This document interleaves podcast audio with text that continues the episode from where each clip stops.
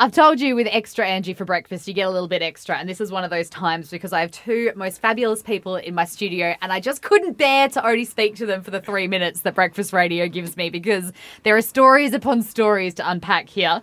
We are talking about a new production that is created and developed here in the Southwest that is going to be taking on the Perth the Perth Festival. I'm just so excited about it. So anyway, we're going to get into it with Fiona, of course, who's the well, we call you the creator, the curator, the genius that is at Breck. Dungeon Master. Dungeon Master. Ah, yes, yes. I sit in my dungeon.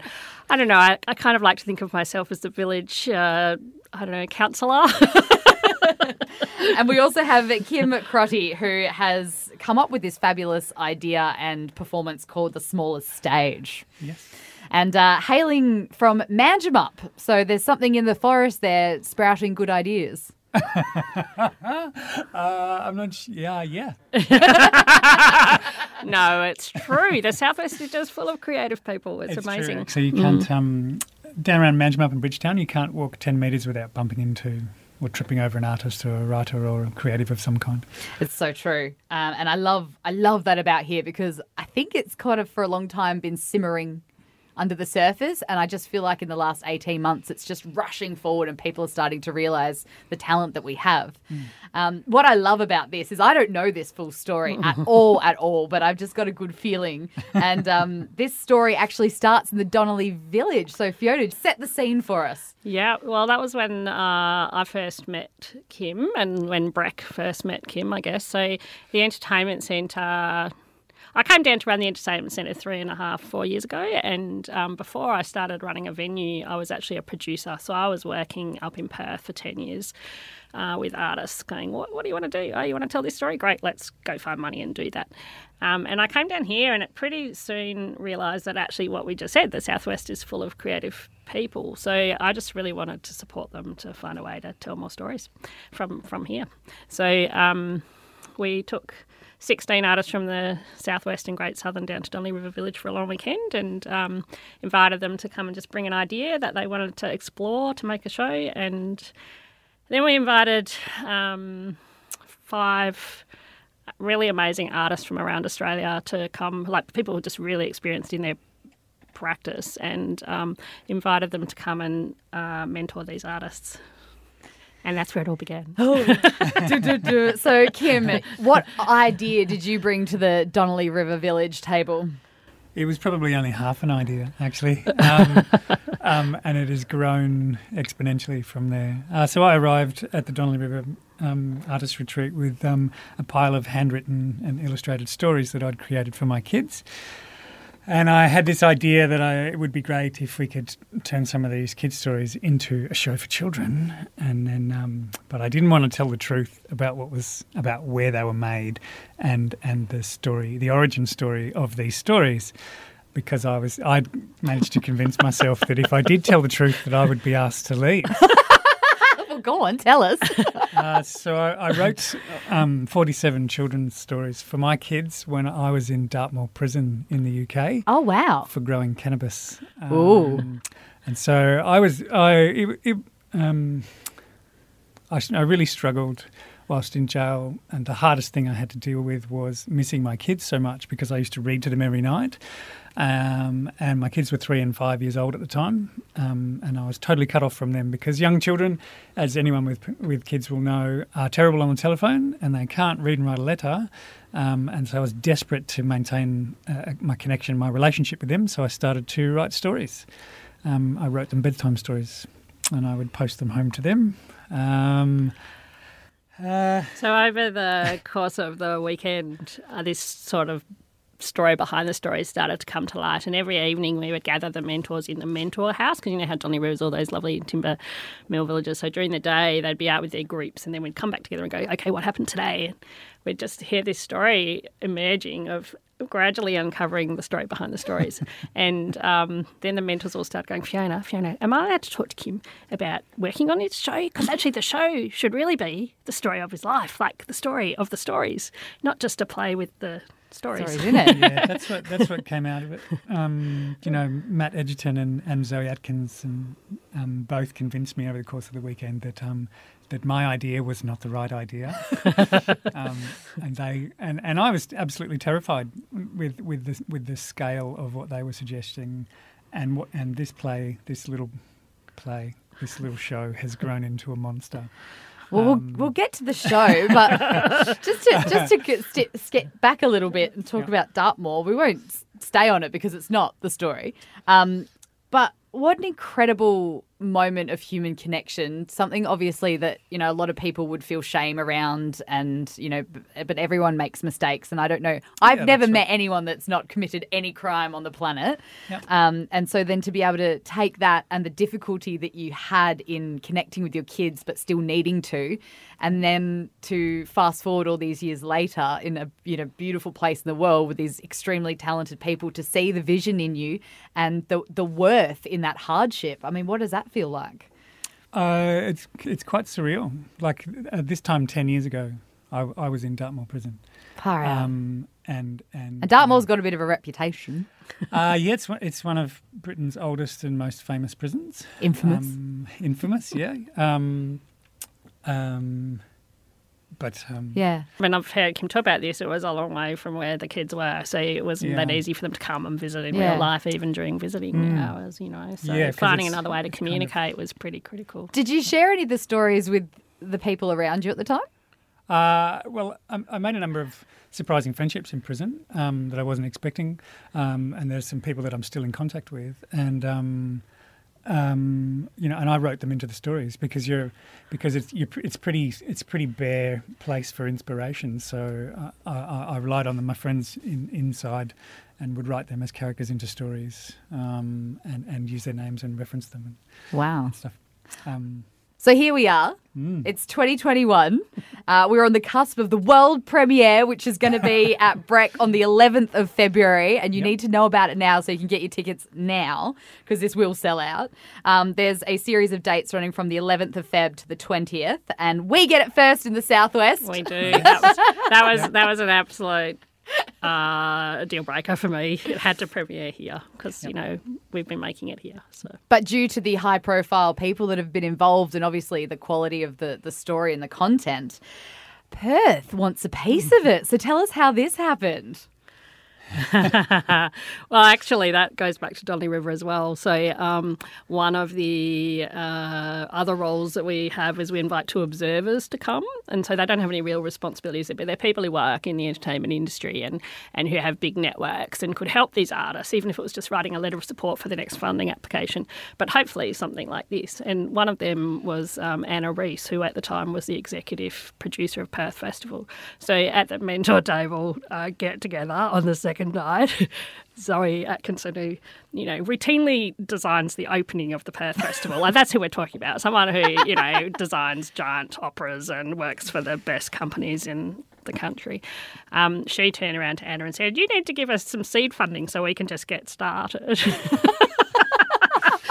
And she kind of went, "Oh, I'll take it back to our new artistic director Iain Grandage and see what he says." And and he did. So we um, had a little seed funding from Perth Festival, and in March 2020, we um, got together for three days at BRAC, and then another three days at the Subiaco Art Centre, and just started the process of kind of talking about it. And then, uh, and now it's and now it's grown into an enormous. and now it's grown into an enormous. So what is it? What is the smallest stage? Um, well, it's a show that um, it's a show of many stories. So it's not just the forty-seven um, stories that I wrote and illustrated for my kids in Dartmoor. Um, it's also the story of the creation of those stories. Um, it's this. It, it's it's it's about. It's about lots of things, um, but particularly the stories we tell kids and the stories that we ourselves believe.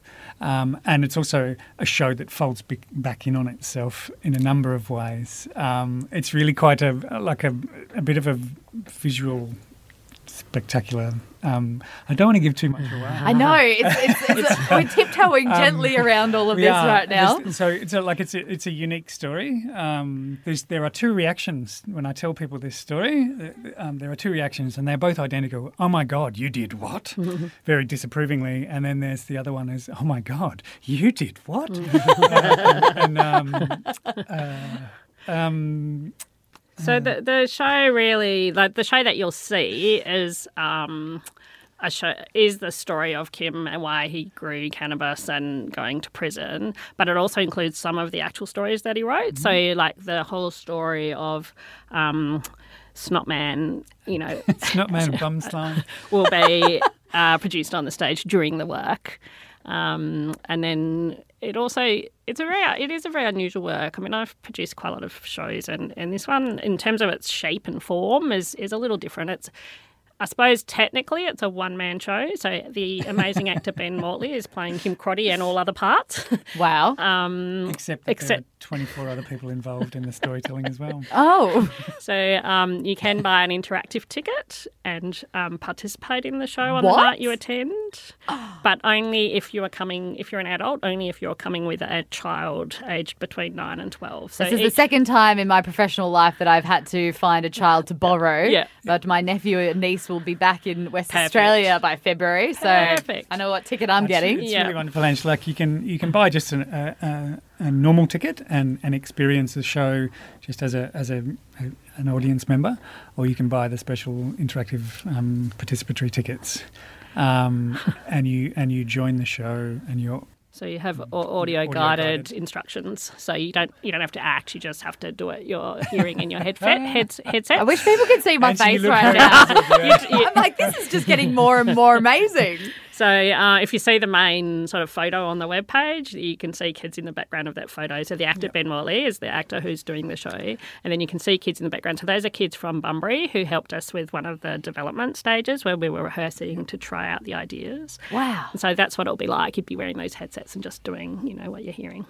So there is there is a few extra helpers, but it is essentially a kind of one man show. Yeah, but so- we're also really trying to use different genres. So there's a bit of puppetry, there's a bit of animation, there's kind of a whole lot of things. Like Ben is a, a really great actor and has the gravity to hold all these other stories together as they all orbit around him. Um, it's pretty. It's pretty special.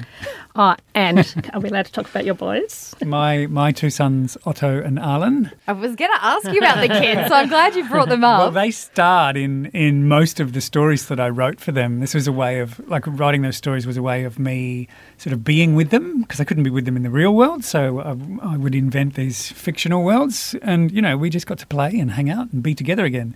Um, and posting them to, to, to, to my kids was a way of you know reminding them of, of me, and, and, and it was really wonderful. Anyway, so so now, a decade later, um, we've invited them to be involved in the play as well, into in the show, and they've been working on um, storyboarding various parts, and they have created an animated version of one of those kids' stories. oh, wow. So we just really had cool. a It's really incredible. five day workshop at BRAC with an animation specialist and Zoe Atkinson, and actually her younger son joined us as well to animate Mm. this uh, story, Superfish, Yeah. which will be a major feature.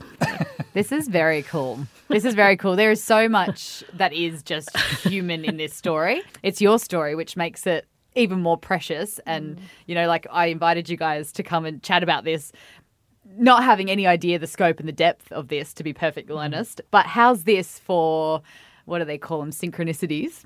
Mm. So, on the flip side of your coin, uh, my dad was a, a policeman in uh-huh. England, and my grandparents um, and my uncle. It's like a very, very uniformed family. Uh-huh. And he, when I was little, so I think I was maybe about three or four, he went over to Cyprus and served for the United Nations as the in between with the Greeks and the Cypriot side and the Cypriots on the Greek side, and it was all quite a lot. Um, but the same thing, like separated from family, the the same struggles, the mm. same difficulties, um, the same feelings of isolation and loneliness for mm. completely different reasons. Mm. And my dad used to record on tape decks, and he used to make up stories cool. and send them as That's well. cool. So it's amazing what it, what similar experiences we've had, but like so completely different. And it just goes to show, even when you think, you know, like, oh, okay, I'm the daughter of a police officer, and your kids the sons of a criminal. Um, but it, we're never that far away from each other. No, that's right. I think that's um, the reason. I think this story this story touches so many people is because it's instantly recognisable. Um, so th- there are specifics that don't apply, but but but the rest of it does. Everybody knows the anxiety of separation, especially in COVID times and isolation. Um, everybody knows what it's like to be separated from people that you love, uh, and for parents to be to be separated from your kids. Um, this is a universal thing that every that all human beings experience, um, and and this show is about um, about the amazing ways we can tell those people that we love how we love them, um, and just with with with with seemingly nothing in impossible circumstances. You know, a little bit of creativity, and with with love in your heart, you have to find a way to reach out and uh, and to touch the people that you love, um, and everybody does that. Everybody does that. Stop it. Not just people banged up. You've got me. Kim's specialty, making people cry. Uh, I'm I'm so excited about this, and I'm so grateful that you guys were able to come in and tell this this full story, um, because uh, obviously no one's going to be able to understand it until they've seen it. Yeah. Yeah. So thank you so Come much. and see it. You, well, that's it. I've given you the dates 11th of Feb through the 20th at Breck because we get it first. And then, oh, fancy Perth Festival from the 23rd to the 27th. What what location is it in Perth? It's in the studio underground at the State Theatre Centre, WA. Yep. Ooh. What an amazing opportunity. And and thank you uh, for being raw and real and having the courage to tell it because a lot of people keep those things to themselves and you know we've got weird associations with shame and all sorts of things in the western world and good on you Thanks. Thanks, Angie, and thanks for having us. Yes, we Um, appreciate It's it. really nice to chat with you.